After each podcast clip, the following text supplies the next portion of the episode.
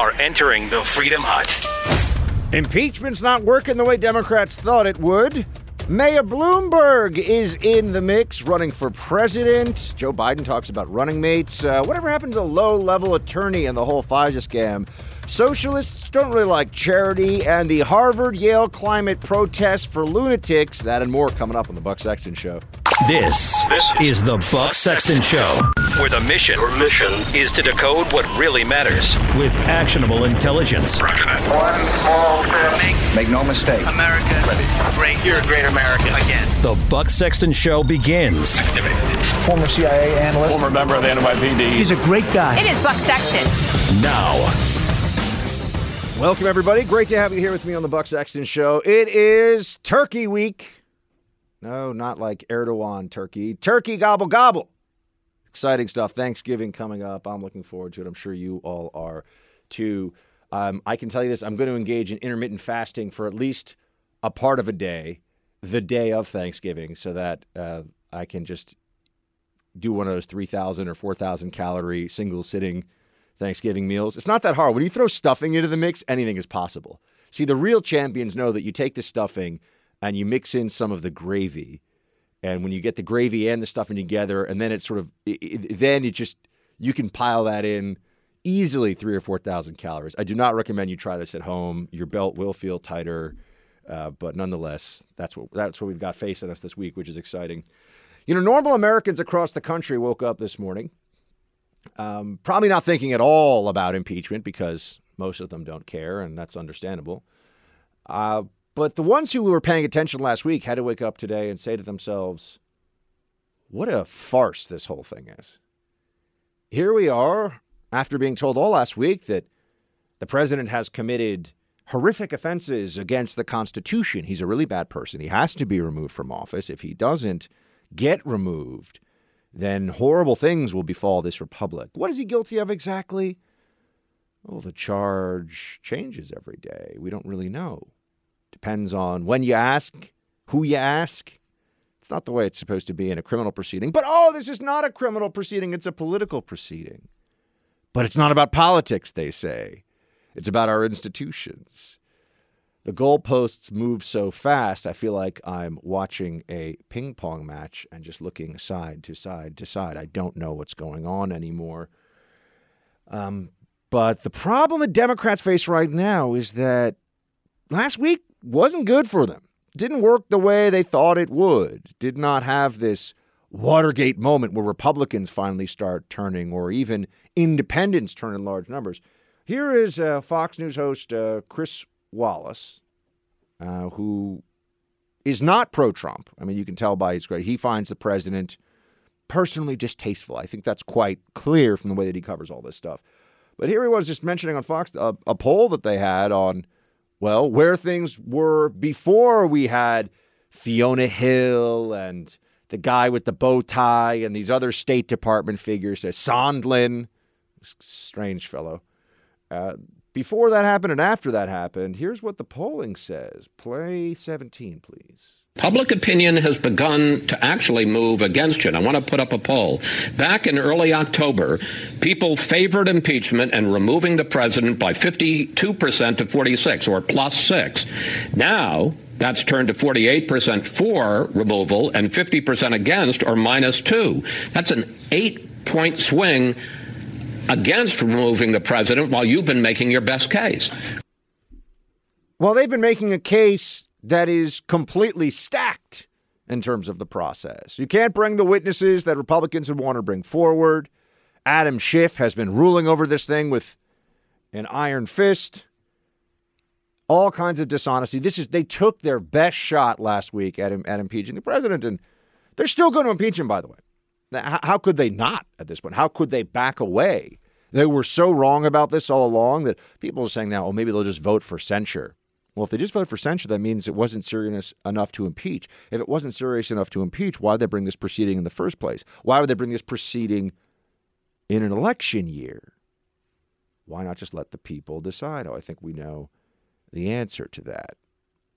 They must impeach him. There's no way around it now, given what the Democrats have done. They've backed themselves into a corner, and they want to impeach him. This isn't reluctant. Nancy Pelosi and Schiff and Schumer, they hate this guy. They hate him because he has pulled back the curtain and let the American people see what a bunch of feckless clowns run the federal government. And not just elected office, by the way. I'm talking also about the Comeys and Brennans and Strzok's and Pages and oh my. All of them. So they hate him for this. So now there are really two camps here of Democrat. There's the wrong, but at least trying to sound reasonable about impeachment uh, side of this, where you have people like, for example, Amy Amy Klobuchar, uh, saying that, oh, but this is, it's very impeachable what he did, even though people don't seem to think it is who didn't hate Trump in the first place. Play 18. So, have you seen enough evidence, even though you're eventually going to have to be a juror if it goes to trial, whether to quit or convict? Have you seen enough evidence to date for this to go to trial? I, yes, I made this very clear uh, that I think this is an impeachable offense. And um, all of the senators, including our Republican colleagues, are going to have to make this decision. Um, and I thought one of the really good points that was made earlier on your panel uh, was the point uh, that you can't just close your eyes to this. Um, you think about back in Watergate, they didn't close their eyes when a paranoid president who was up for election and looking for dirt on a political opponent got involved in having people break into an office and steal information on their opponents from a filing cabinet. Well, this is the global version of Watergate, where a president is trying to get dirt on a political opponent from a world leader. That is basically what happened here. And so that's the case that we'll be making. That is not basically what happened here. Asking for an investigation is not the same thing as getting dirt. There's a legitimate basis for the investigation of the Bidens. Don't let the media obscure this. The Bidens have given plenty of cause for people to look into their conduct, including the vice, the former vice president and now sitting senator. Right? People look at this and say, "Hold on a minute. Joe Biden had a son who was making $50,000 a month, there's certainly the appearance of corruption. The appearance of corruption is how all corruption investigations begin. They don't know necessarily there was corruption, but it looks like there might have been. And yet they tell us that this is just digging for dirt. No. If the president had said, fabricate something on my opponent, make something up so that we can run with it in our election, that would be different. But the reality right now is that they are pretending, pretending that um, this is somehow illicit. And they're hoping that people will just buy them because of the hysteria. Um, here's what Max Boot, speaking of hysterics, has to say about all of this. Play clip one, please. I mean, this is the very definition of a high crime and misdemeanor, and it is very frustrating to me to hear even Republicans like Will Hurd, who are, I think, are somewhat more fair-minded than the Jim Jordans or Devin Nuneses of the world, even Will Hurd saying this is improper but not impeachable. Well, to Congressman Hurd, I would say, if this is not impeachable, what is impeachable? This is the most impeachable conduct I think we have ever seen from a president of the United States, and we have to hold him account no matter what the politics are. The most impeachable, so more impeachable than Watergate. They're not even sure what the conduct is, but it is more impeachable than Watergate. I know you're probably tired of this. By the way, I said sitting, I meant former Senator, pardon me, former Senator Joe Biden. Um, I know you're uh, probably sick of hearing about impeachment. I certainly am, but they're not going to stop. The, the problem that we have to face is that they'll just continue on with this. They're, they're not going to give it up. They're not going to move past it. They're just going to say, okay, well, hold on a minute here. We need to just find new evidence. We need to find new information about how guilty he is. But there's a little bit of a sneaking suspicion, I think, among some of the Democrats that this may not work out the way they thought. They knew it was a wild card. They knew they were taking a political risk in this whole process. And they didn't really think through what the long term would be here. For example, what happens when the Senate trial is underway and the Senate is Republican majority? All the arguments that we've heard about this is a political process, those will be applicable to the Senate. Now, that doesn't stop the completely dishonest media from lying to all of you about what happened, but they're going to act like there's some difference between what happened in the House and what will be happening in the Senate. Oh, the Senate is a different chamber, a different body. Can't have the same expectations for its conduct of the impeachment at that point, the trial and possible removal of a president. That's what they will say. Somehow it's different. All we really have to know is the difference is a function of who has power, who has the votes. They don't. Therefore, the rules will have to be different. But Adam Schiff has already made it quite clear the shiftiest fellow in the entire United States Congress. He has made it clear that if Republicans subpoena him, oh, he has he will not testify about this. Play clip six. President Trump just yesterday uh, said that you yourself uh, should be compelled to testify if the House moves forward and it goes to the Senate. Would you be willing to do so in the House Judiciary Committee? Would you be willing to do so in the Senate? There's nothing for me to testify about, Jake. And I, I think if the president or his allies in the Senate persist in this, it really means they're not serious about what they're doing. And well, that, they would they would cite. Sorry for interrupting, but they would cite David Kendall, who was President Clinton's attorney during that impeachment. He got to cross-examine Ken Starr now, I know, understand you're not an uh, independent counsel, well, but you is, did lead this, the investigation. This is not a uh, insignificant distinction, Jake. I'm not a special counsel. I don't work for a separate branch of government. I'm not uh, in the Justice Department. I am more in a position that Henry Hyde was during the Clinton impeachment or Peter Rodino during the Nixon impeachment or Sam Ervin. They were not fact witnesses. Uh, what would I offer in terms of testimony that I heard Dr. Hill in an open hearing say such and such? That's not pertinent. The only reason for them to go through with this is to mollify the president, and that's not a good reason to try to call a member of Congress as a witness. Adam Schiff is playing dumb here, and he's hoping that people are so dumb that they won't figure out exactly what's going on. We all know what he would be asked about if he were to testify. It's not sitting and listening to Fiona Hill, who just blathered on about you know nonsense in Russia and Ukraine policy for hours. It, nothing particularly new or interesting. But it's not that. We want to know when did you start talking to this whistleblower and what did you tell the whistleblower and what what kind of coordination did you engage in? That's what we would want to know and the problem that he would have is he's lied about this. Almost certainly. Does anyone really think he doesn't know who the whistleblower is? Does anyone think he doesn't know who the whistleblower is? If he were to be forced to plead the fifth, wouldn't at that point it'd be quite clear exactly what happened. So th- there's a reason why you're noticing a bit of a silence today around this issue. You're, you're not seeing them push quite as hard. They're trying to recover from the expectations that they had set up for their anti-Trump audiences last week that it was going to be the end, the beginning of the end of the Trump presidency for real this time. They've told us that how many times, but it was really going to happen this time, the beginning of the end of the Trump presidency. But no, it wasn't. In fact, as we noted at the top of the show, an eight point swing in favor of those saying the president should not be impeached and removed from office.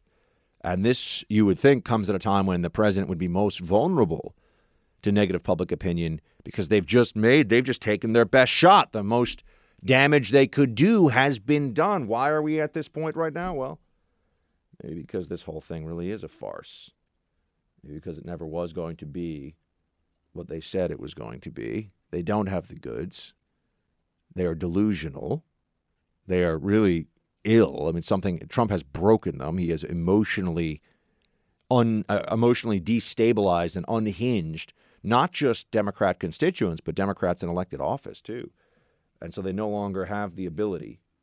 They no longer have the ability to distinguish reality from their own conspiracies. That's possible. That's where I think we are. Um, but it's also why I would note we today have the opportunity to have a discussion about a new entrant into the uh, ranks of would be presidents, former mayor of New York City, Michael Bloomberg. We will get to it. So we got a billionaire who wants to be yet another billionaire in the race to take out a billionaire. It's almost starting to feel like a lot of rich people get into politics. Something to consider. I don't like I don't like dynasties and if super rich guys want to be in politics, that's they have the freedom to do so, but starting to feel a little bit like we have an oligarchy in this country, my friends. Oh, wait, that's what Bernie Sanders always says. Is he going to say the same things about this billionaire, billionaires and millionaires? Is he going to say the same thing? I, I think he most certainly uh, will. Because Bernie Sanders is Mister Grassroots Support. We'll, we'll get to the we'll get to the burn in just a moment. First, let's let's hear. Let's have a a moment where we can hear the the basic pitch from. I think they say he's worth fifty. I read fifty billion dollars is his estimate of worth today. But here is uh, here's what they say about Bloomberg, or rather, here's what the Bloomberg campaign wants you to know. Play clip 16, please, sir. But now he sees a different kind of menace coming from Washington. So there's no stopping here. Because there's an America waiting to be rebuilt, where everyone without health insurance is guaranteed to get it, and everyone who likes theirs can go ahead and keep it. Where the wealthy will pay more in taxes, and the struggling middle class will get their fair share. And jobs that just allow you to get by will become jobs that let you get ahead. Mike Bloomberg for president, jobs creator, leader, problem solver. It's going to take all three to build back a country. Now, this is true not just of Bloomberg, so I'm not trying to I'm not trying to pick on on him or his campaign, although we will have some fun with that too. Uh, don't don't we all find it a little is, isn't it just a little corny, a little bit too too much pandering when they do this oh, like the you know the little the light piano playing and like this you know the this stuff this is you know are, are we are we a bunch of kids that need to be entertained with these silly commercials? Now, this is true apologies across the board. I understand people do this all the time. But it's all just so, you know, can't we just have a guy up there who's like, this is what I want to do? There we go. Leave it there. But they do these really produced, um, trying to, you know, these these inspirational soundtrack stuff and, you know, fields of wheat. Well, what is it with everyone being obsessed with seeing fields of wheat all the time? Oh, It's like, what was the last time you went? I mean, some of you probably have. What was the last time you went crawling around in a field of, of corn or wheat? You know, it's been a while, I think. Just yesterday. No way. Come on. yeah. Where were you? I was uh, shucking corn.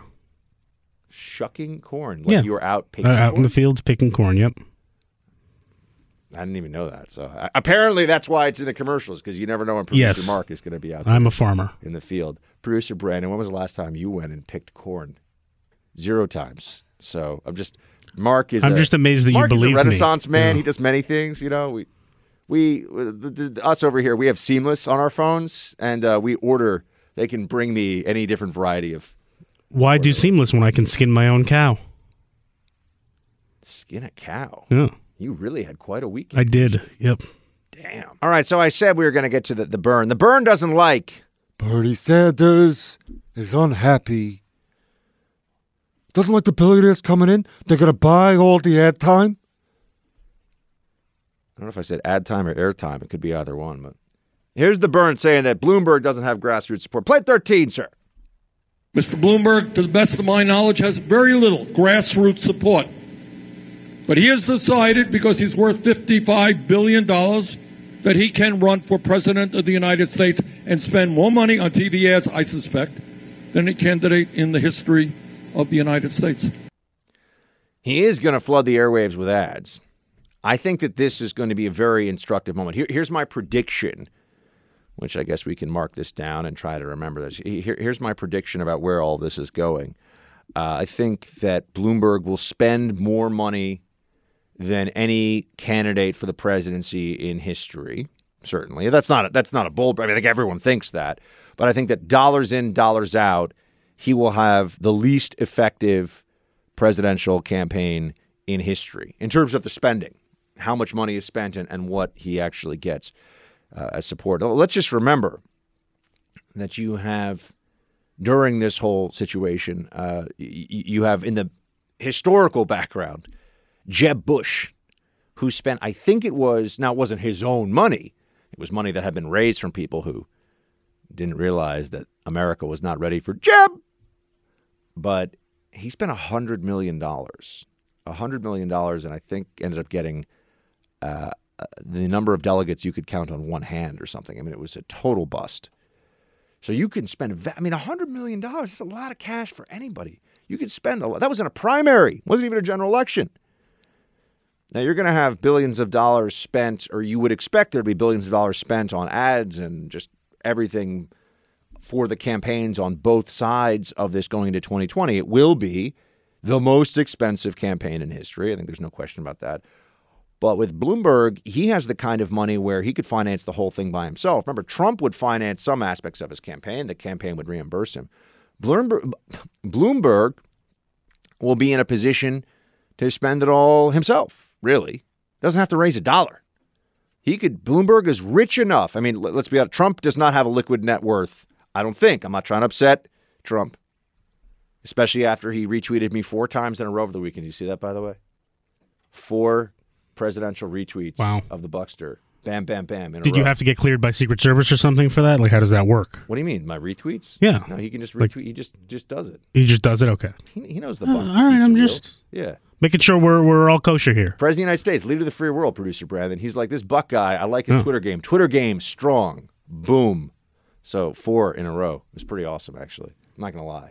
I was in the gym, as one does. Of course. And somebody was like, "Nice retweets." They texted me, and I said, "What?" And at fir- at fir- of course, at first, I'm like, "Oh God, what did I do now?" I look at it, I see the you know leader of the free world is like this guy. This guy Buck understands. Your phone must be blowing up. It was blowing up. It was quite fun. Yeah. Uh, I don't. It it doesn't really followers. Yeah, I can never really tell. You know, and I should probably look at it on the. Probably got a few hundred here. I'll do some analytics for Yeah, you. yeah. You, you do the things with the math, please. It's one of the reasons why we need producer Mark here. The math. Um, I don't do the maths. That's why I'm a radio host.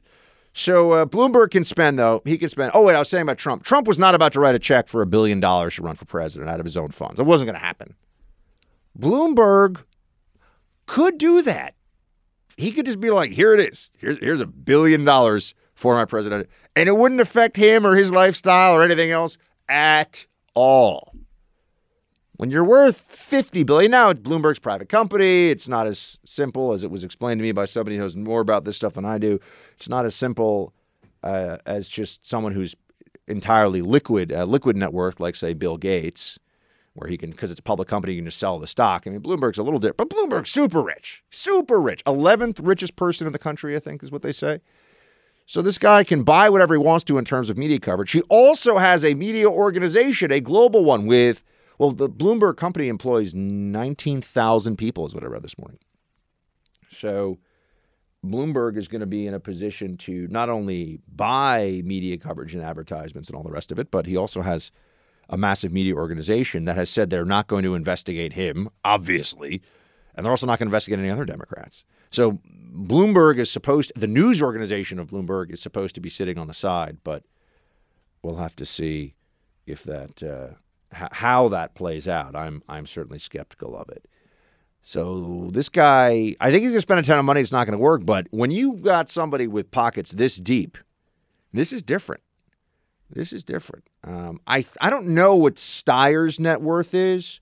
Producer Mark, could you check that for me? I think Steyer is worth. I mean, he's clearly also a Because Bernie's like he's a billionaire. He's on the stage because he's got the billions. Uh, but I think Steyer is worth. Of actually, I don't want to say he he's a hedge fund. You never know with these guys.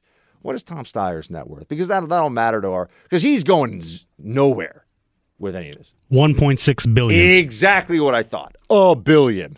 Come on. I mean, what a what a poor fellow. I feel terrible Only for a him. billion dollars. Ugh. What a what a. It must be tough living life like that. It's tough. One billion? See, see, when you're worth one billion dollars, maybe you'll spend like uh fifty to hundred million on your political aspirations. Maybe. But you're not gonna spend more than that. You're not gonna spend more, you know, you're not gonna spend half your net worth to try to be president when you got almost no shot.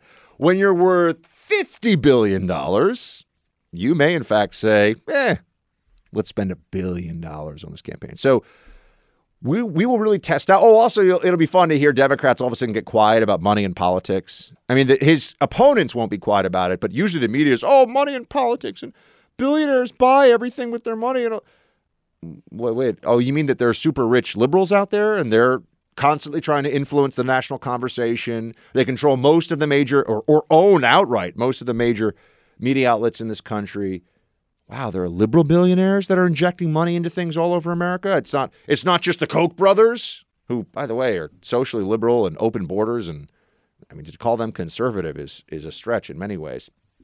So, I would just note that uh, Bloomberg, just based on his cash flow, could be able to make a lot of noise on this one. But now we could move on to what does he stand for? Now, I was on the New York City subway this morning, and it was delayed, which quite to producer Mark's chagrin because he likes to keep it. He likes to run a tight ship here in the Freedom Hut. So I was a little bit late, but it wasn't my fault. You know, it was, it was the fault of the stinky, uh, the, the stinky, inefficient, union contract laden, and really embarrassingly inefficient New York City subway system. Interesting. I saw that the line that you uh, you ride. I won't say it on the air, but uh, it, it was fine this morning. False. Yeah. The E train was delayed. There were no delays. There was a delay. I'm just. I, he can. I was there, man. I saw it. I was. I was dealing. I with think Buck was home combing his hair, brushing his teeth, you know, some taking time. extra time. So Yeah. I bring you that New York City has its uh, has its problems to be sure. Bloomberg, as a mayor in a left wing monoculture, right in, in a left wing uh, political atmosphere where there's really no conservative. Oh, remember he was a I can't was he a Republican or an independent when he was mayor here? I think he was technically He was Republican. He ran he Republican. Was a Yeah. Republican, right? Yeah. And then because he's like switched, he's one of these guys who switched parties a bunch of times. Okay, so he's a, he's a, was a Republican mayor, but he was he's not a Republican. There's in no way is this guy. He's just a, was a Republican because it was easy for him with the party system here. But he is a pretty as statists go, and he is uh, an he is a in his mind a benevolent authoritarian. As statists go, he is not grotesquely incompetent the way that say uh, Mayor Moron, what's his name, uh, De Blasio. Yeah, they know. We all, everyone in New York. The great thing about De Blasio is he unifies people. You could be walking around. I could sit down and talk to your run of the mill New York City lib, you know, who's like climate change and everything's all scary and oh, Trump is Hitler. They say all these things, but I can look at them like, hey, we, De Blasio's an idiot, right? They're like, oh my gosh, De Blasio is a buffoon. So at least everyone can be united on, on that front. Uh, and, and the city has shown some of the lack of uh, of acumen that lack, lack of, of skill, governing skill that De Blasio brought to bear.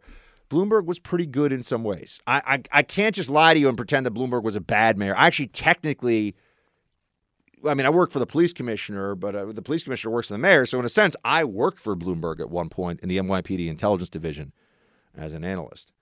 So not a very long time, about a year, but truth is he was a good he was a well he was a pretty well liked mayor even by by rank and file officers they said the guy's pretty good he believes in you know clean streets and effective police and trains running on time and all that kind of stuff so as a mayor he wasn't he wasn't bad i, I can't tell you he's a bad mayor that wouldn't be true much better than the current mayor of new york city the largest city in the country as a possible national level political figure. I mean, he's a he's an orthodox lib. He is everything that you think of when you think of the uh, progressives in America today on the on the various issues outside of uh, perhaps some ability to balance a checkbook, which he does have. I mean, he, he does look at math and has some understanding of, of what works, what doesn't work. But I mean, on gun control, he's he's maniacal. I mean, he is a truly anti Second Amendment guy. On the environment, he's a total believer in climate change. On taxation, he wants the rich to pay more in taxes, he says. But if they, I, I, wish they would just understand that, you know, they keep saying the rich need to pay more in taxes, and then they want to raise taxes on on people with a household income of you know two hundred and fifty thousand dollars a year or something. That doesn't make you rich. It makes you well off. I get it, but you're not rich. There, there is no place in America where you make two hundred fifty thousand dollars in one year and you're you're good. You don't have to work anymore.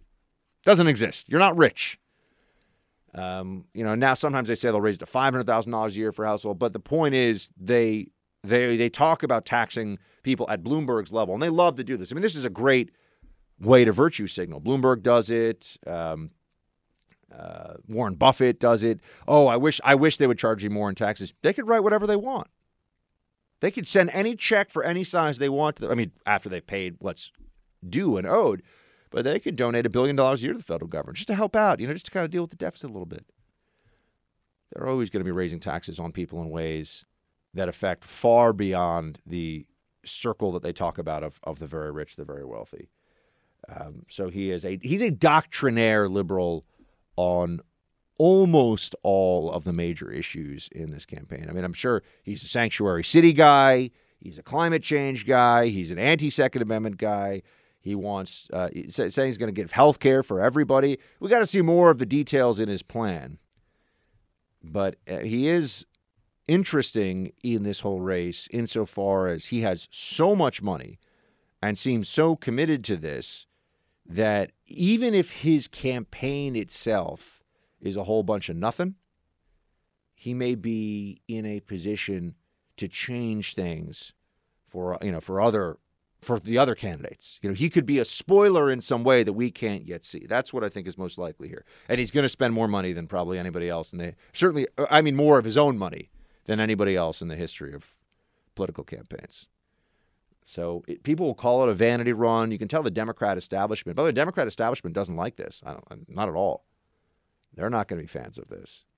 Uh, there are a lot of people who are involved in getting access to different Democrat, a lot of people that are involved in these things, and they are not going to like that Mayor Bloomberg, former Mayor Bloomberg, I should say, doesn't have to go through them. So he's, even though he's a Democrat and he's a doctrinaire liberal, he's from outside the apparatus. So a lot of the DNC folks are going to look at this and say, uh uh-uh, uh they want to shut this thing down. Oh, by the way, I wanted to just weigh in on a story that we had mentioned here on the show, and it somehow continues to be a story. Uh, this rep- former representative, uh, Katie, uh, Katie Hill, she was uh, engaged in a, it was a, a consensual, but a sexual relationship with a subordinate on her staff, which is a clear you know, black and white letter of the law violation uh, of congressional ethics standards. I mean, Congress says you can't do this. You're not allowed to be a congressman and have a relationship with somebody who you have the power of hiring, firing, promoting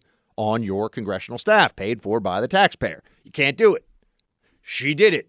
There's no dispute about this. Ah, but she's a Democrat. She's a woman. And there's always a way to spin this stuff. There's always a way to make it useful for the narrative. And the story has somehow become that Katie Hill is a victim. Initially, it was that she was a victim of revenge porn, which is a very odious practice where someone takes, you know, intimate photos or something that you had consented to for, you know, private purposes, and then someone just releases it out. It's, it's a very dishonorable and gross thing to do. Uh, but keep in mind, I mean, that's not the fault of anybody who is saying that she should resign from her job in Congress, which she did, because she was having a sexual relationship with a subordinate on her staff, which is not allowed. That, that, that is the underlying issue here. But they've tried to turn her into some kind of a, a feminist liberal martyr. And Brad Stelter asked her about this, uh, and, and this is where the problem. Play, play clip five. What should people understand about what it's like uh, to see these websites publishing intimate photos, or what it's like to be attacked on Fox News? There's multiple layers here, but what should people know about that experience? I think it's the you know it's it's one of the darkest things that you can experience, and you know I think that this is what we have to think about is that this isn't just happening to me, right? This is happening to girls and women across the country, um, and you know that's why we see. And, and I was asked about this all the time on the campaign trail by really young, you know, teenagers and girls who are, um, who, you know, who who experience cyberbullying in different capacities, and who are saying that this is a uh, what are you going to do about this, right? And we don't have an answer for that. So we need to figure out that fight. But you also see it as a tactic that is constantly used by the right. Um, look at what they're doing to the witnesses on the impeachment inquiry. Look at what they're doing to, uh, you know, uh, to, to try to silence anybody who speaks out in a way that they don't like. So she broke congressional rules, no question. She, you could argue, you know, was uh, in a in an, a, a sexual relationship with somebody in her staff that is you know, just ethically inappropriate in general. She could hire and fire the person. And she's a victim now. But I love this a victim of the right and Fox News. Everybody gets to be a victim. Even the victimizer, if it's a liberal and a female, gets to be the victim all of a sudden. What is this? She resigned. She lost her job. Oh, Cenk Uygur, uh, the Young Turks guy, he's probably running for her seat. So, California, you need your head examined. All right, team, we have to update you on the story of Navy SEAL Eddie Gallagher. Uh, this has gotten attention all the way up the chain to the President of the United States. Uh, this has now led to the firing of the Chief of the Navy. I want to bring in somebody who can tell us exactly what's going on here because he's been talking to the fam- the Gallagher family all along, very involved in this. Our friend Tyler Merritt, he is the founder and CEO of Nine Line Apparel. He's a former special operations pilot. Uh, Tyler, thanks for giving us some of your time. Yeah, absolutely. Glad to be back. Can just for everybody listening, what give us the uh, you know a, a, short but a, a a review of what happened with Chief Gallagher and leave out you know the last few days, but just how did he find himself in the in the crosshairs of the United States military justice system? Yeah, I think it's a really systemic issue that, that needs to be exposed. You have senior leaders in the military that like to make careers uh, out of cases like this. You know, that you have legal officers who've never stepped foot in combat who get wind of some allegations, but rather than investigate them properly prior to bringing charges, as in done in a civilian court. The UCMJ process is very archaic and hasn't been updated in quite some time.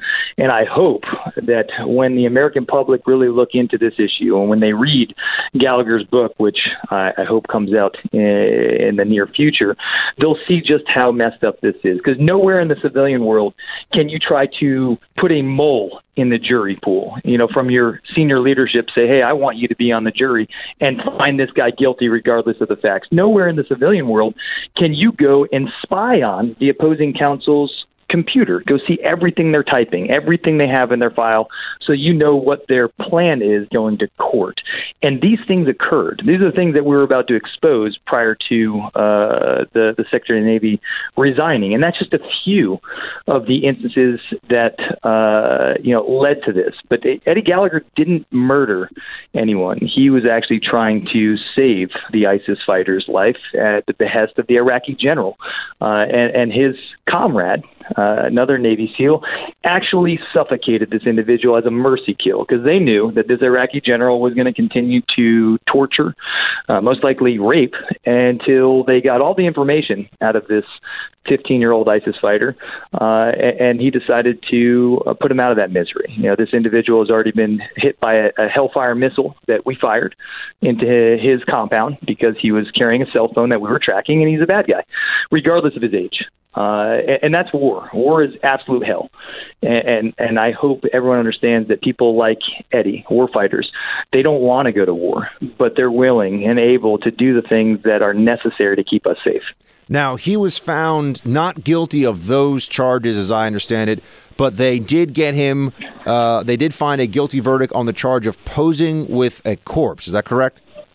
Yeah, absolutely. If you look at the picture, it's Eddie and 11 other individuals, to include his superior officers. And at the behest of that senior leadership, he did pose with that dead ISIS fighter. And that is not uh, you know anything that justifies it, but he was one of many that did this. And just so everyone understands, he's the only one who was found guilty of this crime, um, and, and, that is not good order discipline. How, good order discipline possible? applies how, to how everyone. could you? Sorry to interrupt, Tyler, but I just want to understand how could one guy in a photo with a bunch of other guys be found guilty for being in a photo, and then don't bring charges against anybody else? Well, let's take a step back. So at this point, uh, they just think that the senior leadership, the JAG attorneys trying to make their career case, they think that they have this uh, slam dunk uh, case. When the evidence starts to come out, they don't want to acknowledge it. When they start to realize that the narrative that they were fed was a false narrative, the facts that they thought they were had were not facts they found only one thing that they could find him absolutely guilty on because it's a picture, right? So this is a court martial that's going on. Of the many, many charges, that were levied against him after he spent nine months in prison, the only one that they could find him guilty on was this one. So it, rather than going and charging the rest of the platoon, they just decided we're going to use this one charge that we could find him guilty on, and we're going to try to exact as much punishment as we can on this individual because he's embarrassed us. He's went on TV. He's made us look bad, and now you have egos involved. You have Admiral Green, who is a very egocentric individual who is uh, turned out to be just one of the most despicable commanders. If you look at what he was doing to Eddie, usurping the commander in chief's intent, uh, this individual had had just one thing out in mind for Eddie, and destroy his life. So if he couldn't put him in prison, and Eddie embarrassed him, well, by darn, I'm going to reduce his rank. And they did. And when the president says give him his rank back. That's ridiculous. Wait, wait hold on. I, want because I want to ask about the president. So President Trump did intervene even before the issue of rank, as I understand it. And we're speaking to Tyler Merritt. He's a former special operations pilot. He's the CEO of Nine Line Apparel. You guys see me wearing the T-shirts on a fair basis, on a, a fairly regular basis on Instagram. Um, uh, I want to ask you, where did the president first come in? Because my understanding is, Tyler, that Trump made sure that Eddie's confinement wasn't as punitive and, and essentially uh, wasn't locked in with a bunch of like rapists and murderers? Or what happened? So just so you know, in the very beginning, uh, there was a narrative pushed to the president that said, "Hey, there's a there's a video out there. It's really bad. Uh, it basically shows Eddie killing this guy, and just don't intervene." And we, I actually got to see the the video before the president, and we made sure that he was able to see it, and it essentially exonerates Eddie. Uh, and at that point, he intervened and said, "Get this man out of prison." Yeah, let him go through the court martial. Uh, he'll be fine, not guilty. You know, let due process occur, but get him out of prison because he should have never been there. So instead of getting him out of prison and let him go home to see his family. They get him out of prison and create a new prison on base. They put him in confinement commensurate with prison. So he couldn't leave, he couldn't go anywhere, no one could come and see him, but he was in barracks instead of a jail cell, which is basically the same if you've ever lived in barracks. Then the president said, That's ridiculous. Let him have the free ability to go meet with counsel because at this point, he wasn't even allowed to talk to his lawyers without someone from the chain of command who is spying on him listening to every single word. Eddie had to talk in code. Whenever I talked to him, he had to talk in code. And they listened and eavesdropped to every conversation. They listened and they wouldn't give him a computer to talk to his attorney. They were trying to restrict him from having any ability to defend himself.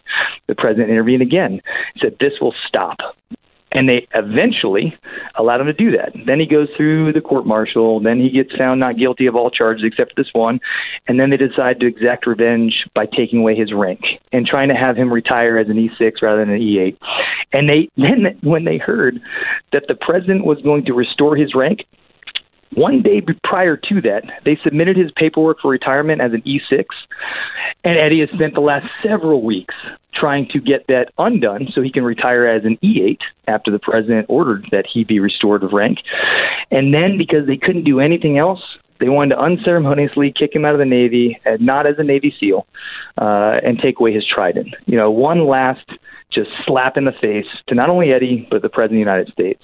And then you have one last text and tweet from him, I'm sure hoping that the Sec Navy would step in and stop this ridiculousness, basically saying, Eddie needs to be left alone. Go about your business. Hey, Secretary Navy, you're already over budget. You're doing a horrible job uh, running the Navy.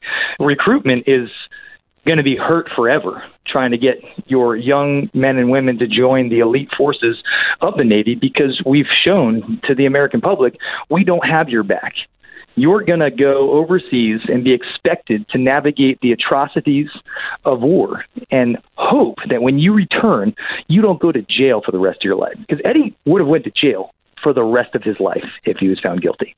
Yeah, he was accused initially of premeditated murder and attempted murder. So, you know, the initial charges were as severe as it gets and then he ends up mandatory minimum getting, life in jail. Yeah, and they they wanted to get him on just something. So now you have the Navy Secretary Richard Spencer, who I think you said resigned. My understanding is he was he was fired. I mean, he wrote a resignation letter after being told you're done. So I guess we could say, you know, did he resign? Was he fired? He go back and forth with this, but he's out for sure. Oh, he was fired. Yeah, yeah he was fired. Um, two days ago, he said, "I'm not resigning. I'm in my position and I serve at the, the, the will and the pleasure of the President of the United States. Well, guess what? Uh, the, the, the President was not pleased with your subordinates completely disregarding his intent, which his intent was very clear, whether it's in a tweet or an official memorandum. Go back to business. Leave Eddie Gallagher alone. He wants to protect our warfighters have gone and done honorable things. Eddie did not dishonor himself by taking just one picture. Maybe it was a lapse in judgment. Maybe he should have walked away. He was amongst a chain of command that endorsed it. And I'm not going to say that it was right or wrong, but let's go back to, say, Vietnam era. Yeah, Eddie's not chopping off ears and making necklaces. He's not uh, glorifying this death. They they closed with and they killed the enemy. And a lot of times it's used for biometrics. Um, but in this case, it, it was probably not the greatest decision. But to single out one individual because you couldn't find him guilty based on a false narrative, yeah, that just goes to show that these Navy prosecutors they had every intent of making a name for themselves because they're not warfighters. Yeah, I was going to ask Natalie, you, you were a warfighter and you were Apache pilot. And you served in you served in combat, and I, I just want to know why would the Secretary of the Navy here, this guy Spence, former now Secretary of the Navy, uh, write this letter where he talks about, I think it was good discipline and order or something that civilians, a, a phrase that I'm sure military hears all the time. Civilian. What, what is he trying to say with that? It's a catch-all. It's uh, it's when you can't find a reason to uh, get someone in trouble, you just say it's this generalized good order and discipline. And right now, they're still planning on taking the tridents of two other individuals that weren't even in that picture. They weren't even there. They were just testifying on Eddie's behalf that he is a good soldier that he is an honorable Navy SEAL. And because of that, they're going to take their trident. They went against the chain of command. And I'll tell you, Eddie walks around, you know, Coronado in the SEAL base. He's getting high fives. He's getting bro hugs. The general military population supports Eddie Gallagher because they've been in his shoes. Your elitist, non combatant military members they are the problem. These are the Navy JAG Corps that will go from being defender, you know, they'll they'll they'll be on the defense team, then they'll be on the prosecution team, which is again very different than the civilian world, and they want to make a name for themselves. And a case like this, this is a career-making case if they win. Uh, so win at all costs, despite the evidence. Tyler Merritt, everybody, CEO of Nine Line Apparel uh, also former vet or a veteran rather himself. Tyler, thank you so much for uh, giving us your time, my friend. We'll talk soon. Thank you. Have a good day. It is fascinating to watch Democrats uh, show us what their party is really all about in this primary. You see a lot of really insane positions getting airtime and support from mainstream Democratic candidates. You also see what is considered heresy with the Democratic Party, which I think in some ways is even more interesting. You have, for example, um, well, Joy Reid on MSNBC, which is very concerned with making sure that whoever wins the Democratic primary will be someone that MSNBC staff and people that work for the MSNBC on and off camera support. They want to have those that, that connectivity to the to whoever the Democrat candidate is because there's money involved as well as ideological reasons for this. Right? The access for these uh, journos is very, very important. Uh, Joy Reid is perhaps most famous, at least in my mind, most famous for claiming that people hacked her blog from 10 years ago. And in her voice, in her pieces that she had posted on her on her blog, added homophobic slurs. That's right. Someone somebody went with like a hackers with like a time machine here somehow. Went back in time and changed what was published there. I I don't understand how anybody could take this person seriously at this point as a uh, TV pundit. She said that the FBI was investigating. That was her claim, and and it managed. I remember I talked to Tucker Carlson on a show about it. I said, Tucker, she's going to get away with this because this is now the this is the escape hatch. Oh well, uh, you know, I, the FBI is looking at it. Uh, no, I don't have the FBI to look at her. You know, I've asked for an FBI investigation. Okay. I mean, I could ask for nuclear physicists to show up at my house tomorrow and build a reactor.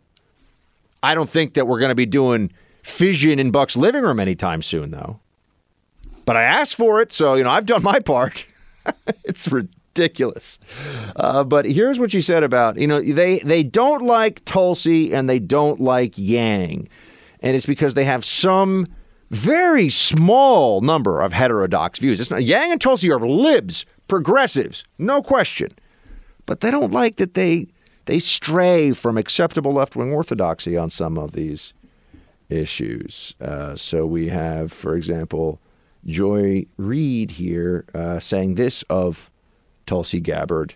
Play clip three, please. Yeah, she uses the term regime change wars a lot, Yeah. which is a, a common term, I, in my understanding of the way that Russia talks about the United States. I, I, if you listen to that rhetoric, you would think that the U.S. started a war in Syria, which did not happen. That was part of the Arab Spring. If you remember, if we Yeah. rewind all of this, that war has been going on for so long now that that was part of the Tunisian, Libyan, Egyptian, Syria, Yemen. There were many uprisings that happened during that time. Yeah. The U.S. didn't start those. Oh boy. First of all, first of all, let's let's just be very clear about this. Uh, she is saying here, Joy Reid is saying here that it's a talking point. It's a talking point from Russia to bring up regime change wars, which liberals have been talking about regime change wars for years. For years. I mean, and now all of a sudden it's a Russia talking point, and then I don't even know who the host. Uh, I I just have the audio. I don't know who the other host is. Some uh, someone on MSNBC. He goes, "Yes, well, you know, we didn't start." Yeah, Tulsi's point. I can't believe I'm sitting here defending Tulsi Gabbard. Tulsi's point is that if we stay in Syria long enough, the only way that we could have a long term plan that doesn't involve us just fighting a defensive war over territory that is not U.S. territory that we don't want would be if we get rid of, we help get rid of the Assad regime, which was the Obama administration's policy. Assad has got to go. That's what they were saying. That's what they wanted to do. We armed opposition there, so it was a regime change they don't even know what they're talking about. It is a regime change war, depending on when you're talking about it and what the circumstances of U.S. military intervention are. And eh, this is a Russia talking point? I mean, here I am having to defend you know, Tulsi and Yang from Democrats saying crazy stuff about them, but they, they forget the most important thing. And this is really, I said they have heterodox views. Uh, That might even be giving Yang and Tulsi too much credit, but they've forgotten this. Getting Trump and defeating Trump and, and crushing Trump, destroying the uh, Trump movement is all that matters. That is all. Everything else is just who cares? If it is effective as a weapon against Trumpism, if, if it is effective as a means of preventing the president from winning the next election, that is what matters. That is what is real to Democrats. That's it. Everything else is uh, some distant, who cares situation. And Yang and Tulsi don't fit into that enough. And that's really why they're a problem for the left. That's really why they upset as many Democrats, particularly in the media, as they do. Americans tuned in to the debate earlier this week, and they saw that I got called on less than any other candidate, including candidates that I'm polling higher than.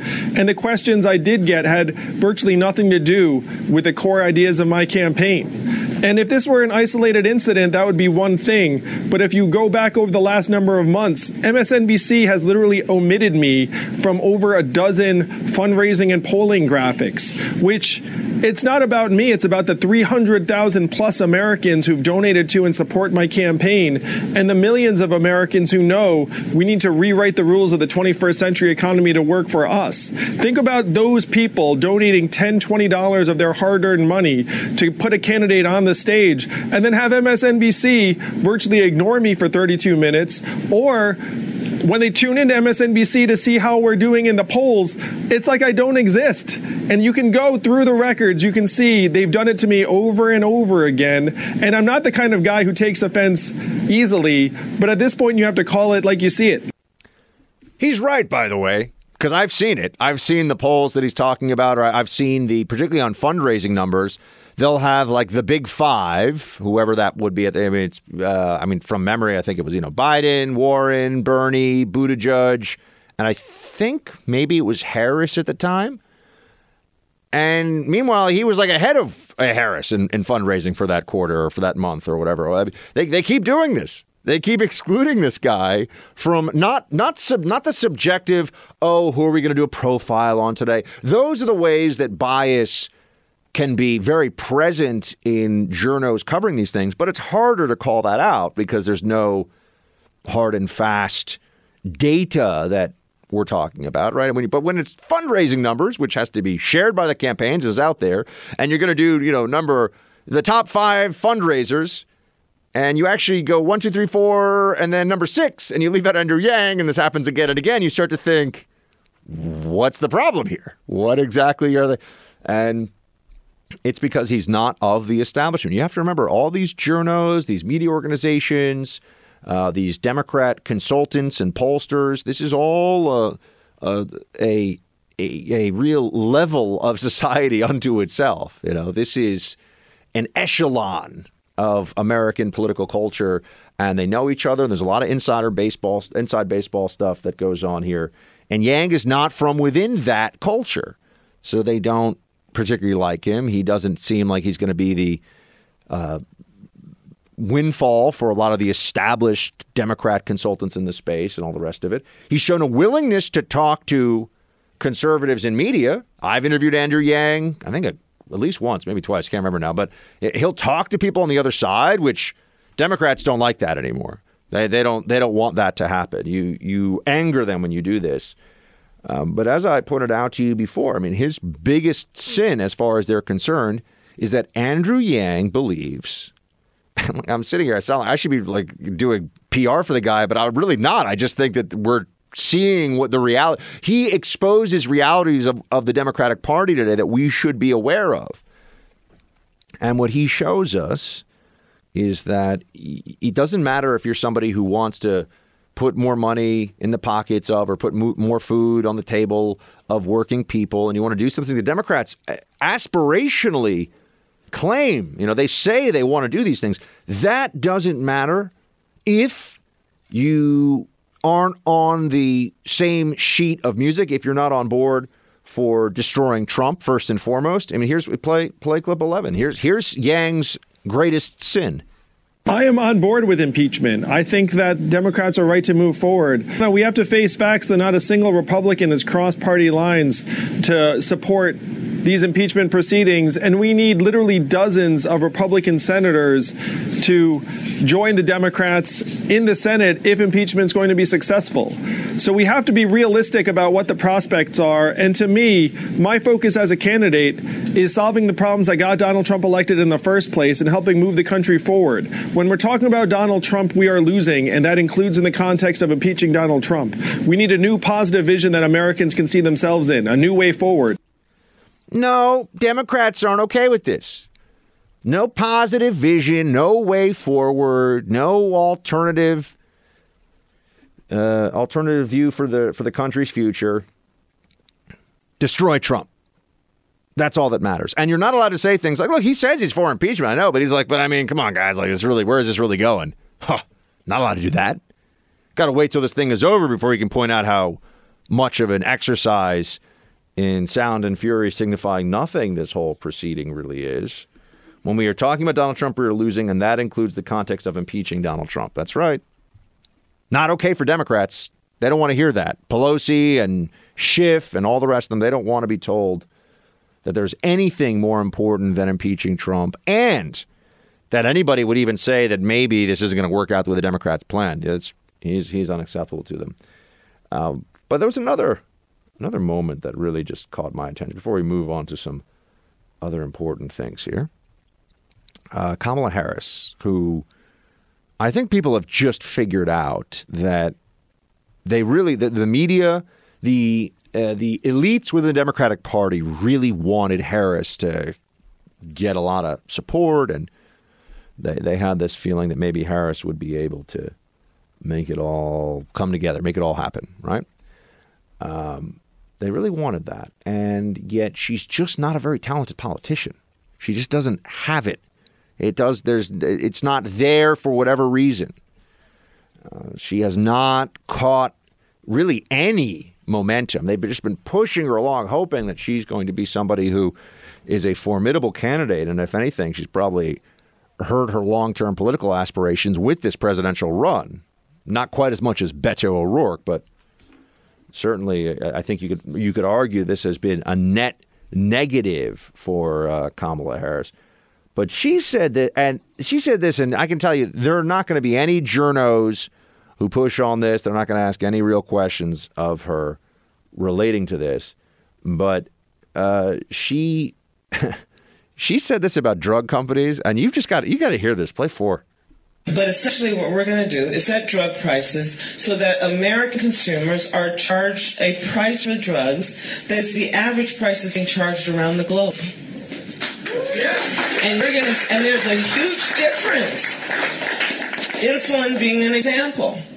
The other thing is this: if people don't want to cooperate with that, I'm also going to do the next thing, which is this: a lot of drugs, prescription medication was born out of federal funding for the research and development of that drug.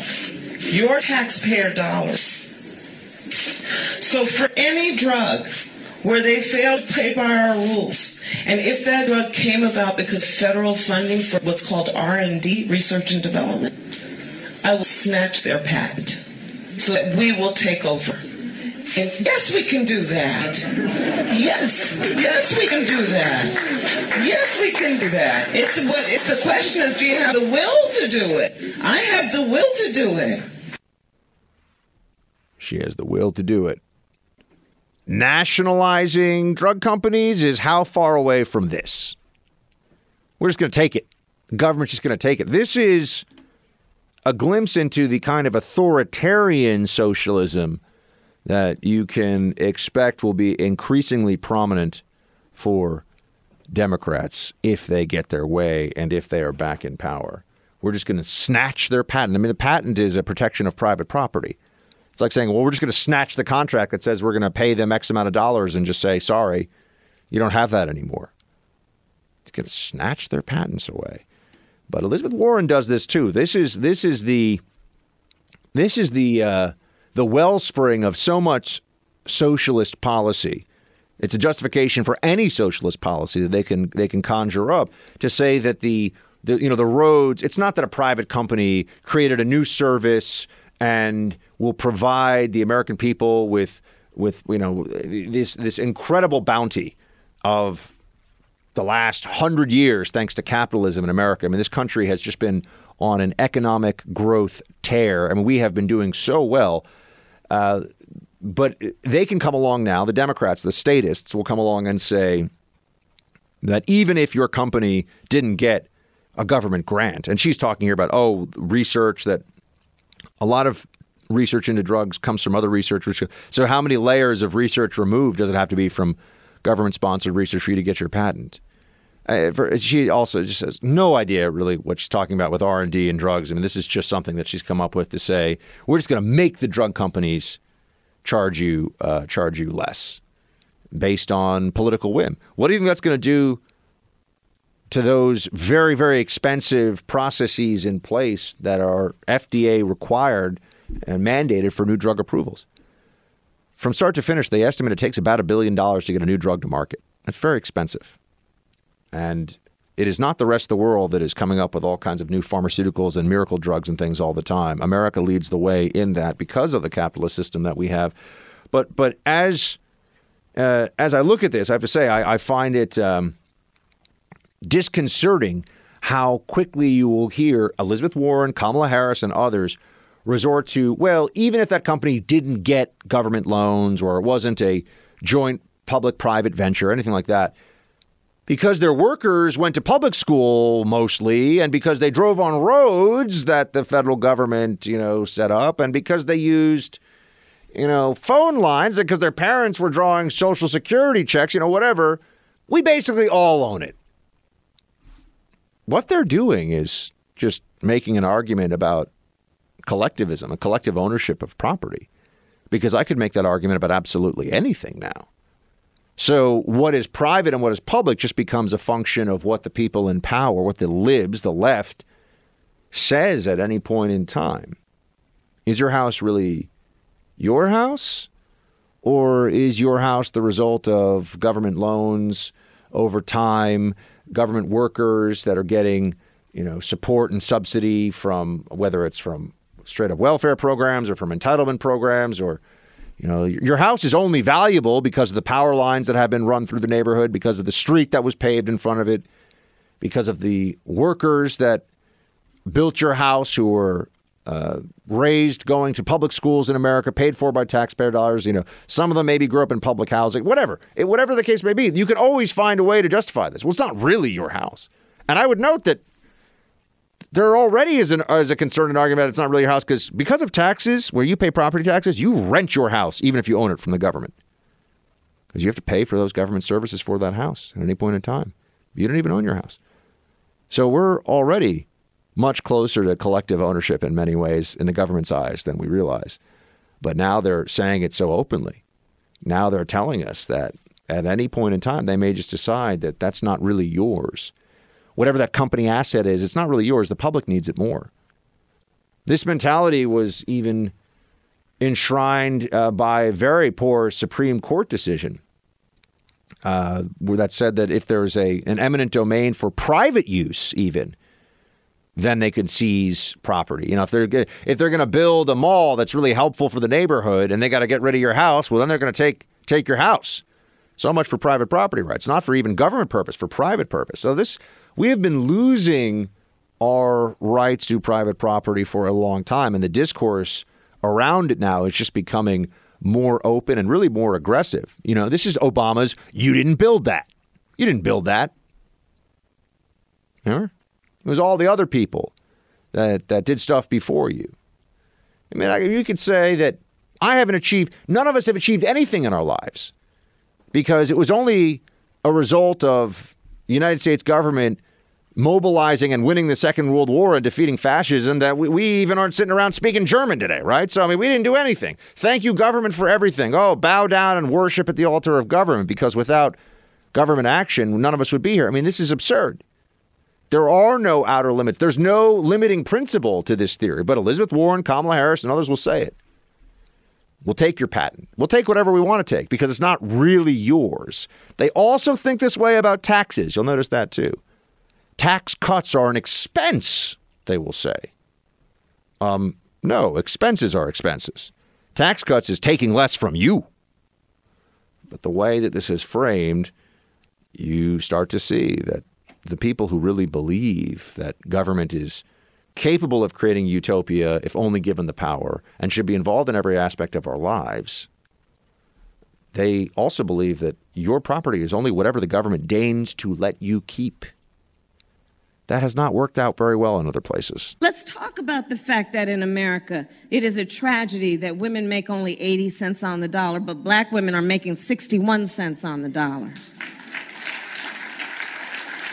And we could go on and on down the list talking about the fact that when we talk about what we need, what we want, and who we are in terms of leadership, there is incredible work that is happening, and there is so much work to be done. Do you think any journals will ask Kamala Harris about this statistic?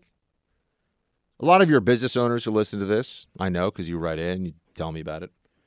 Um, also, just based on the fact that we got hundreds of thousands of people listening across the country, I figure that some of you are own, owning businesses.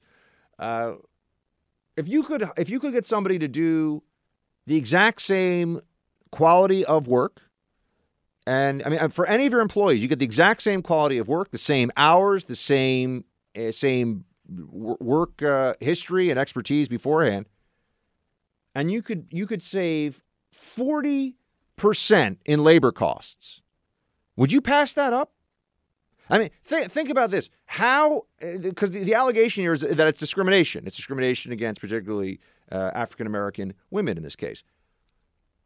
I, I, even if somebody was, and, and I'm not conceding this, even if somebody was uh, a bit discriminatory in their outlook, the idea of saving 40 cents on the dollar for an employee would be a counter counterweight uh, to their decision making, you would think.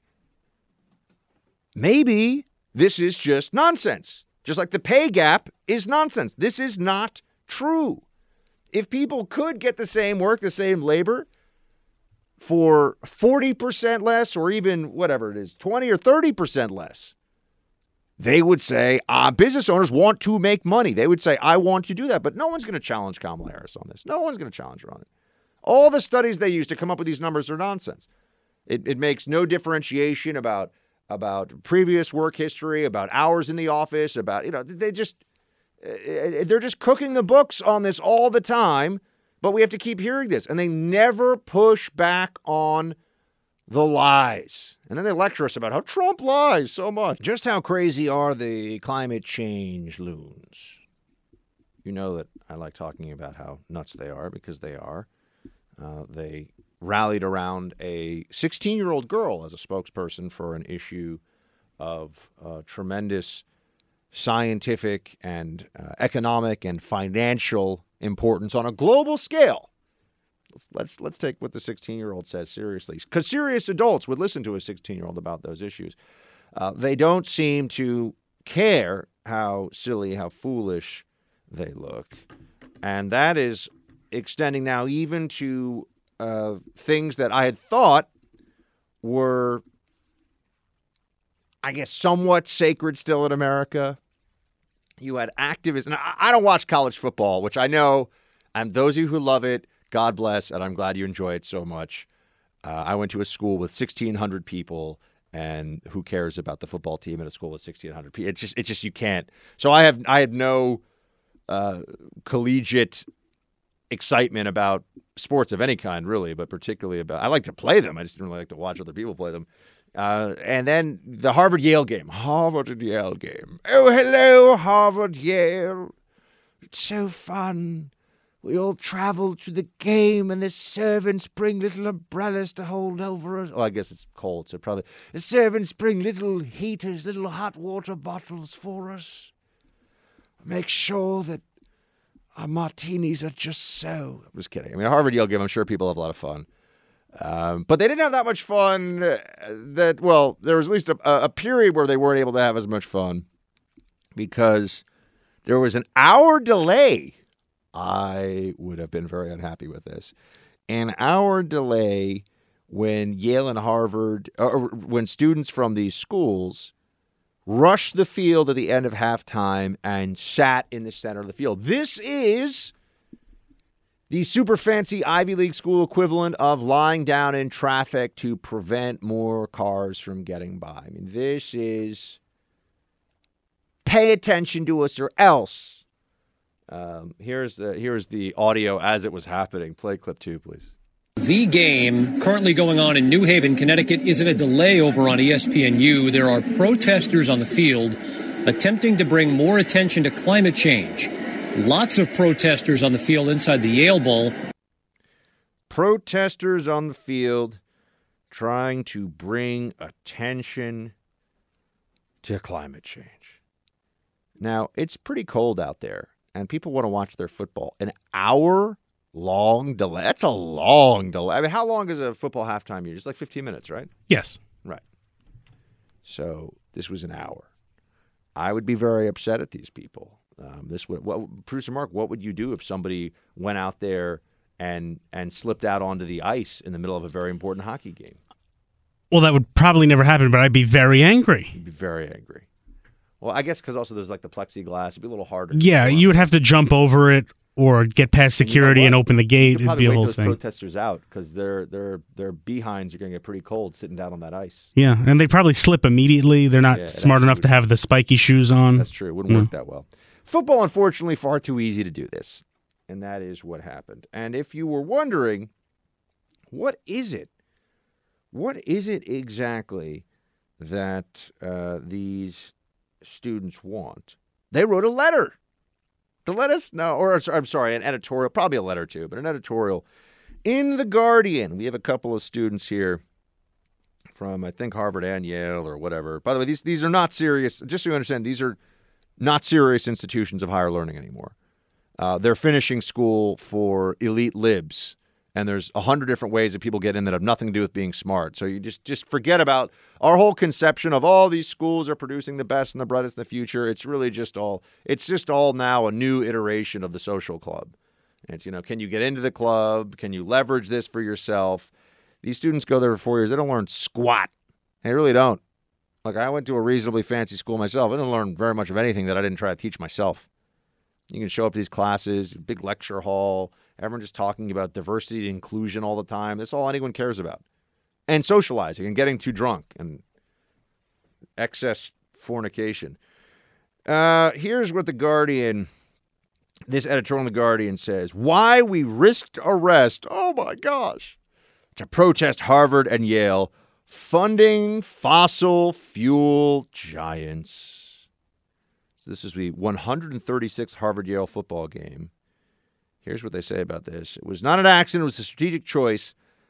These students said by leveraging, or wrote, by leveraging our privilege as students of two of the world's richest universities, we called attention to our universities and all of our institutions' complicity in degrading our planet and our futures through their continued investment in the fossil fuel industry.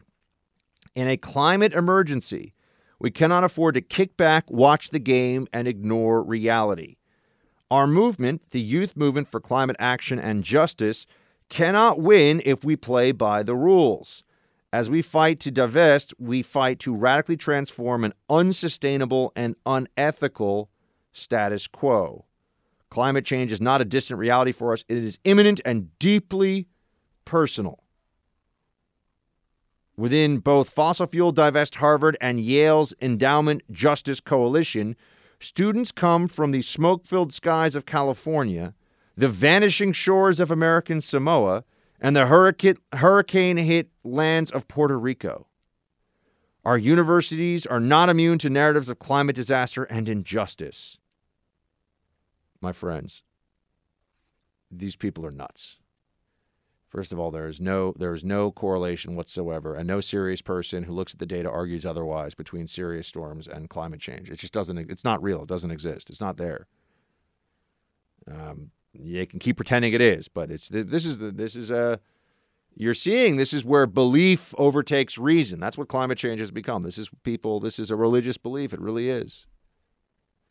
Um, you know, I could sit there and I could try to convince somebody, for example, that they should look at the data too, and they would never get beyond I'm a bad person who doesn't care about the planet. Neither of those things are true, but they've been conditioned to jump right to that, so nothing else that I say matters. Because I don't care about the planet, only the climate change. I'm I, I want to destroy the planet for the fossil fuel industry. I mean, this these people are morons. It makes no sense. I don't care about future. Only they care about future generations. I don't care about future generations because I'm paid off by who? Sounds great. Somebody should pay me off. Who's paying me off? No, I just think that people should be able to watch a football game without a bunch of complete imbeciles sitting in the middle of the field and, and making everyone cold and bored. Well, what is this going to do? Ah, but they want control of the very large multi billion dollar endowments uh, that these two universities both have. Here they get into some specifics about what's supposed to be done. So they want to hijack decision making about the endowments of these schools, these students. You have to do what we say with your money. But these kids are all lucky to be there. Any one of these kids could be replaced by 100 other kids in a day.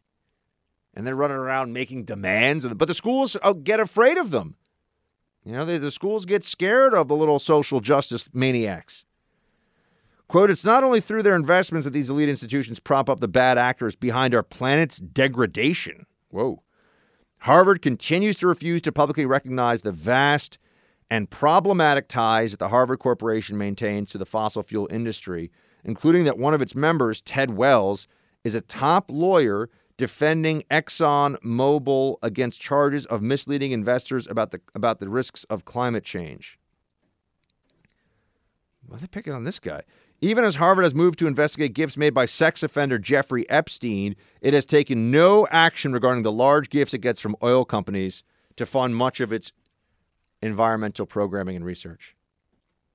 That's right, folks. These kids are saying, well, if you're going to like not take money from a sex trafficking pedophile, then clearly you shouldn't take money from the largest corporations in the world that are doing incredibly important things for our day-to-day lives. my friends, millions and millions of people would die if we stopped using fossil fuels tomorrow. Just under, if, if we just said no more fossil fuels, the world is at risk. Millions of people would die. You would not have food production at levels to sustain the current global population. You would not have food transport. You would not have food refrigeration. You would not have product. 50% of fossil fuel in this country that is used is used in the processes of making things.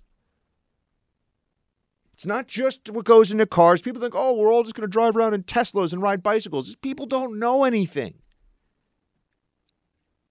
half of the stuff that the that the fossil fuel industry is is putting out there, or rather half of the usage of fossil fuels, is so that you you know can carry a supercomputer in your hand and go to a doctor's office that has all kinds of fancy computers to look at you and scan you and make sure you're healthy and fine. Then you go to a supermarket that is so bountiful, has so much food from all over the world that your biggest problem is limiting how much food you eat. That's true for most of us now in this country. We're, we have diseases of excess. Our problems are of food excess. This is because of the advanced modern economy that we have. We only have it because of fossil fuels. We are naturally decarbonizing. There is less and less CO2 from the technologies that are coming online. But to try and jump, to try to great leap forward this, and I'm using that intentionally, to try to five year plan the natural process of decarbonization in our fuel is so wildly, catastrophically stupid. But these kids, these universities have created little monsters. They're 18, they don't know anything. I was a very wise 18 year old. I didn't know anything. These kids are running over, maybe they're, I think they're sophomores, maybe they're 19. Sorry, the ones writing this editorial, making demands about where the university is going to invest its money. And you know, naming and shaming people because they're lawyers who I guess they don't understand how the legal system works in this country. That you can't be a lawyer that's defending a client, a corporate client. Now you're that means that you should be uh, kicked out of polite society. Um, I think one of the issues here is is even if you could get people to get beyond the the religious fervor that they have around climate change, uh, they can't ever back away from this because they would have to feel really stupid um, they would have to feel like they've been swindled, they've been fooled, because they have. They have been fooled. They've been sold this bill of goods. They've been uh, completely fraudulently brought into this idea that the world is going to end, and they've taken action on it. And they will even stop uh, a a football game from happening for an hour to try. Do they think that they're winning any hearts and minds with this campaign? They're really going to force people. They're going to, they're going to try to use force. They're going to bend them to their will, so they won't. Uh, so, so they will divest from the fossil fuel. To divest from the fossil fuel industry, I, I wish I could sit down and speak to these little imbeciles. To divest from the fossil fuel industry would mean divesting from every major corporation, every major company, actually, scratch that, pretty much every company in the world. They wouldn't have lights, they wouldn't have electricity, they wouldn't be able to get deliveries, they wouldn't be, they wouldn't be able to have the workforce show up. How, how do you divest from the fossil fuel industry? Our entire economy runs on power, on energy. Without it, we're just human beings trying to do things with our hands and simple tools. That's not how the world works anymore. The lights that we have, the climate control inside our offices, all these things are only possible because of fossil fuel. You're going to divest in the fossil fuel industry? This is like saying you better divest from using money or else, you know, we're going to just keep shutting things down. Only barter is allowed because money is the source of all evil. You can only trade things now. You know, if you want bacon, you better show up with a pig, or rather, show up with, you know, pineapples that you're going to trade for the pig. You're not allowed to use money anymore. That's how stupid this is. Divesting from fossil fuels? Because if you're divesting from fossil fuel because you're opposed to fossil fuels, then you should also divest from the companies that rely on it and then use it all the time, which you could never do. So why are you punishing, or trying to punish those companies? Why are you trying to lower investment in them? When they're already doing what they say they want them to do, which is establish new technologies. Most of the of the advancement, trust me, if ExxonMobil found a way to start using sunlight to generate all of our power, they would do it. But it's not there yet. It's not there yet. This is this is the tyranny of stupid brats. Maybe we could call the show that today. The tyranny of stupid brats. That's what's going on. What do you think? I kind of like it. That's what's going on at Harvard and Yale. Listen to us or else we'll ruin your. Fo- I'm sure people traveled out there, probably you know with with you know family members from afar. It's a big deal to people from the Harvard Yale community. I know we can all sit around and make fun of them, and it's mostly because you know a lot of us didn't get into Harvard or Yale, so we got a little spite toward those schools. Um, but at the end of the day, they've done nothing to advance their cause, and they've just really shown us um, how really vain and self important these uh, climate activists are. They don't care about your day, they don't care what needs you have. They're going to get their way or they're going to ruin your day. They're going to ruin your afternoon. That's how certain they are of their cause. They don't know anything about science. They have no background in this. They don't understand the economy.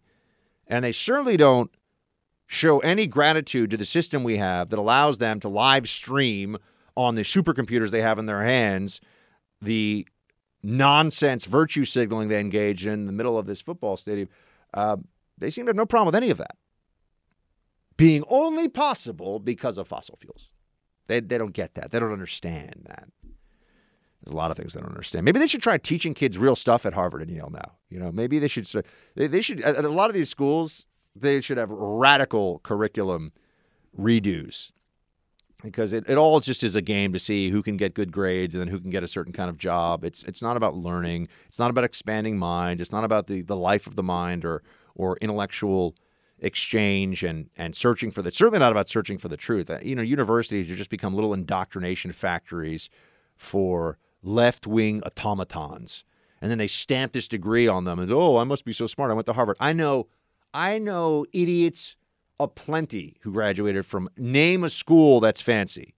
And I, I, I can think of people I know went there who didn't get in because they're so smart and aren't so smart because they went there. The climate change kids, guarantee you, not very smart. Team Buck, it's time for roll call.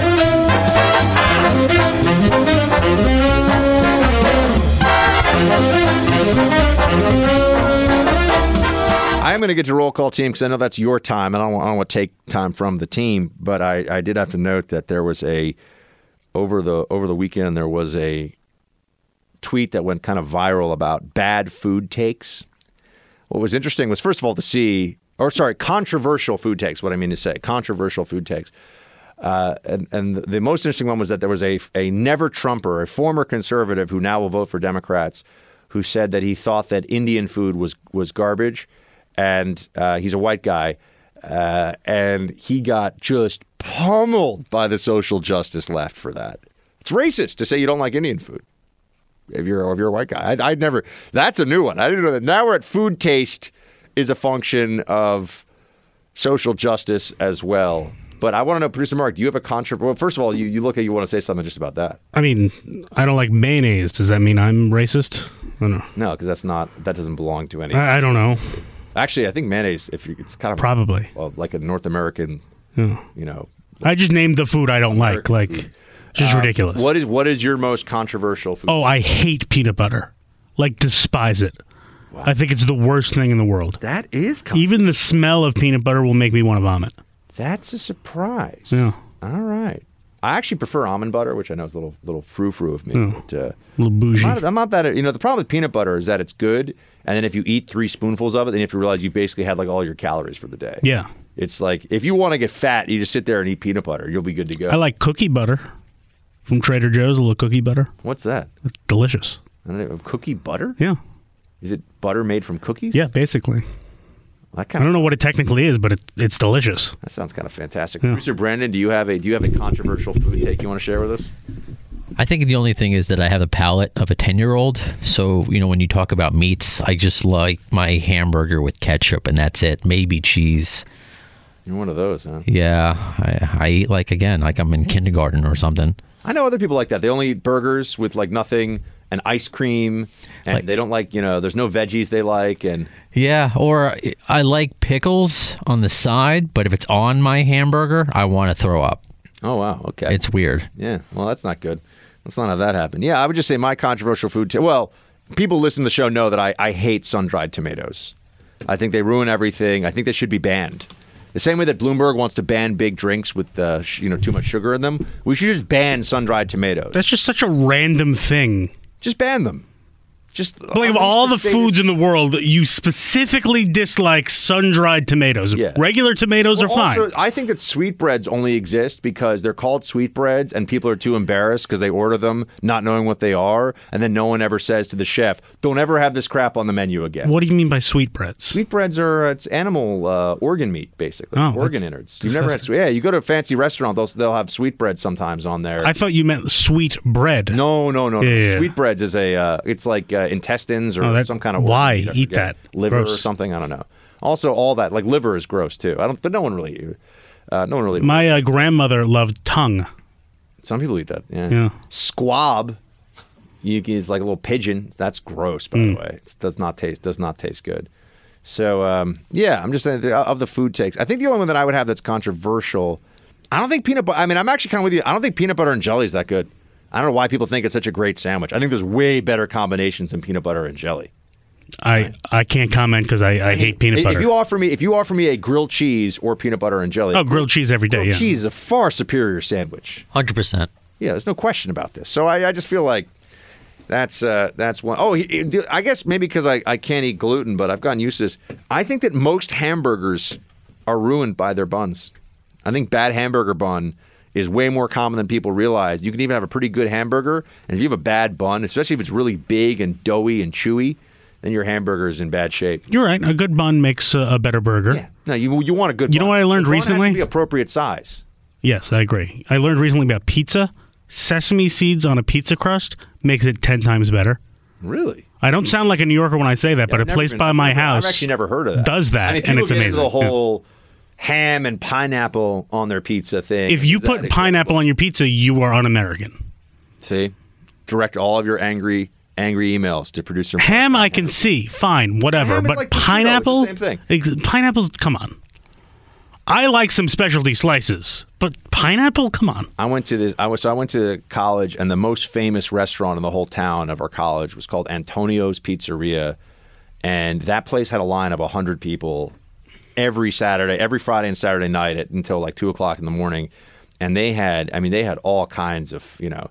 They had like fettuccine alfredo pizza slices, blue cheese buffalo pizza slices. It was amazing. This is when I used to be able to eat gluten too, so I got real fat. That's normal. Yeah.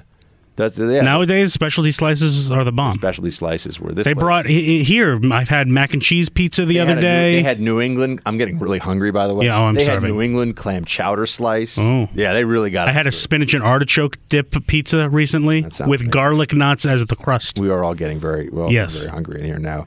If any of you ever want really good gluten free pizza in New York, Keste. Nobody, nobody wants. That. It's really good. Don't listen to him. He's being he's being surly, surly Mark today. Surly Mark's got uh, how many days of freedom left? By the way, eh? Five more days, Buck. Five more days. A single Mark over here before he walks down the aisle and he becomes an honest man. Mm-hmm. Yeah, No. that's how it's gonna go. I'm basically checked out, so it's all on Brandon. Who's the ring bearer? There's no ring bear. No, the ring bearer. We've got a ring bear. You do? Yeah. All right. Just making sure. You don't get the reference, do you? No, I do. It's from How I Met Your Mother. Okay, with The good. bear that carries the ring. Thank I know. goodness. I All know right. what I know what's going on here. Are there going to be some gluten-free options at this wedding? I told. I literally had your entree changed. I just want to make sure You'll be that, you getting know, gluten-free mac and cheese. When I'm sitting there and they bring me some very nice, like you know, chicken piccata with lots of flour all over it because they're trying to kill me. I just want to be clear that he said he promised me gluten-free meal at his wedding this weekend. I I did. All right. Yeah. I, I just when the catering staff. I wish there was a chicken piccata, though. As we discussed, it's a kosher dairy wedding. Oh man. So what is what's the what's I mean the entree is going to be? Well, you're going to get gluten-free mac and cheese. We oh. discussed this already. Ooh, yeah. Gluten free mac, gluten free mac and cheese. People people like to hate on gluten free mac and cheese. I don't know what they're talking about. It's amazing. I'm going to get the regular mac and cheese. Yeah, that's good too. Mac and cheese is good. All right, your thoughts. Enough of us. Sorry, we've got a little. I we're talking. I'm super hungry in here because I do this show. I usually don't eat till after the show, and by the end of the show, I am I am starving. Uh, so with that in mind, we'll do we'll do some roll call here, and we start with my man Adam. Buck, I think you should start every question to producer Mark as pop quiz hot shot, and end with what do you do? I like that. It's a nice reference to the somewhat forgotten 90s action movie Speed starring Keanu Reeves, which producer Brandon thumbs up, right? It was good, especially when you saw in theaters, you know. It's a movie it's absurd as a movie. It makes no sense. But like this guy is setting up the most elaborate bombs ever. Like why why make them so elaborate? Why not just say I got a bomb somewhere, give me money? You know what I mean? Yeah. If the bus goes under 55 miles an hour, it's like, wow, that's quite a thing. It wouldn't be a very exciting movie without that. But you know it was on on uh, Netflix over the weekend for the first time that I, would seen at least you know the the Matrix uh, trilogy is now on Netflix and I Okay. watched some of the first one. Uh, the first Matrix movie is one of the ten best action movies of all time. I think it's fantastic. It's up there. That whole craze, it, it took over Hollywood. Yeah, The Matrix was amazing when it when it came out. It really was was kind of a, a game changer of a movie. Um, all right, let's see what we got here. Dear Buck, um, oh, hold on a sec. I gotta take care of that one later. Karen writes, uh, "Hey Buck, just want to tell you that crazy as a bed bug is a saying that was used a long time ago." I grew up hearing it, and it came from bedbugs performing crazy antics on the mattress. Love your show. Listen to the podcast every day and encourage my Parler and Twitter followers to listen. Thank you so much, Karen. I was told this. My mom actually told me that crazy as a bedbug was is a thiever. You ever heard that one before? Yeah. I, I think it's fallen out of, you know, fallen out of of uh, common usage.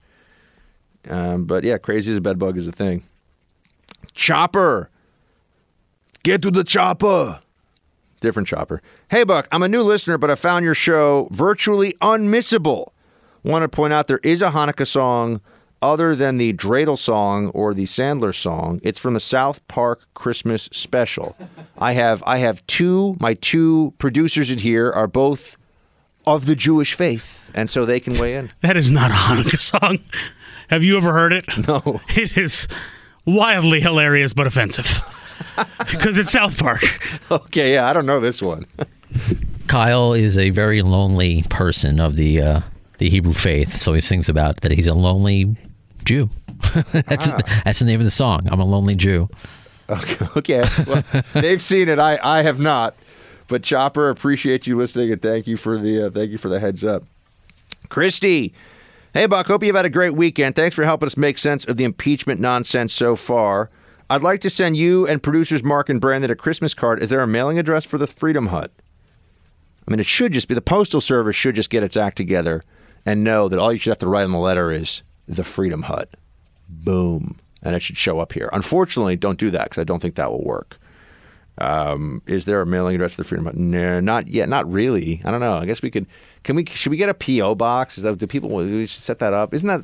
But then who's going to go to the PO box? Right. I mean, they right. they could always send it to where we're located and then attention the Buck Sexton yeah, show. is it really going to get here though? We know that. You know, I don't know. Unless it's for like the new like hot top forty recording artist. Like I don't think it's going to get. I don't think anyone's going to find us. Well, we've gotten mail. We have? We All have. right, Maybe. Maybe we'll do it then. Uh, Philip writes, You will never master Fiona Hill's accent. She is from the coal belt area of County Durham, whose principal city, Hartlepool, has an accent so unique it is not it is largely unintelligible from anyone not from said city. Her father was a coal miner and a communist sympathizer. Her resume is highly suspicious. Um, I I didn't. Yeah, I don't know Hartlepool. I've never even heard of Hartlepool. So yeah, her accent was funky stuff, man. It sounds a little bit English, a little bit Irish, a little bit Cornish, maybe, or is that a thing? Or Welsh or something? I don't know. Uh, Cindy, you had talked about Chico State in California, which is a university. I live in a small town two hours from Chico in the mountains. The walk away movement uh, is about uh, gay people walking away from the Democratic Party. Brandon Straka started the conversation. Have a blessed Thanksgiving. Um. Oh, okay. Walk away is about people from the gay community leaving the Democrat Party, and I guess Blexit is members of the black community who are leaving the Democratic Party. I believe that is the case. But thank you, Cindy. I, did, I didn't know that. I'd never heard of uh, of walk away. Really, I mean, I, I'd heard of it, but I didn't really know what it was about. All right, and we're back in our roll call zone. Tyler. Uh, Buck, are you seeing what's going on at Mahopac, New York? The police are laying siege to a man for possession of 30 round magazines. Tyler, I did not see that, but it would not surprise me, man. Every time one of these laws passes where they start mandating changes to what is a legally permissible magazine, uh, you know, different rail systems not allowed on guns, there certain firearms will be banned. Anytime that happens, there are going to be these cases that come up where people are are all of a sudden they're they're going to make examples of you. They're going to make an example of you if you don't comply, if you don't submit. And I think that that's something that we all need to keep in mind here that there will be people who are punished who lose their freedom, who get sent to prison even because of all of this. So there you have it. Um, I will check that out though. I did not see it. Did you see this in Mahopac? Did you guys know? No. Yeah, I didn't see that one. Sorry. Sometimes sometimes it slips past the buck radar, and that's uh, a thing that I will watch out for in the future. Anthony, but you know what was pretty good over the weekend, by the way? I saw the first episode of The Spy with uh, Sacha Baron Cohen, who played Ali G in Borat. It's good. I would recommend it to you, gentlemen. I'd recommend it to the folks at home too. I would say he's. I was. He played Borat in Borat. Didn't I say that? You said he played Ali G. And Borat.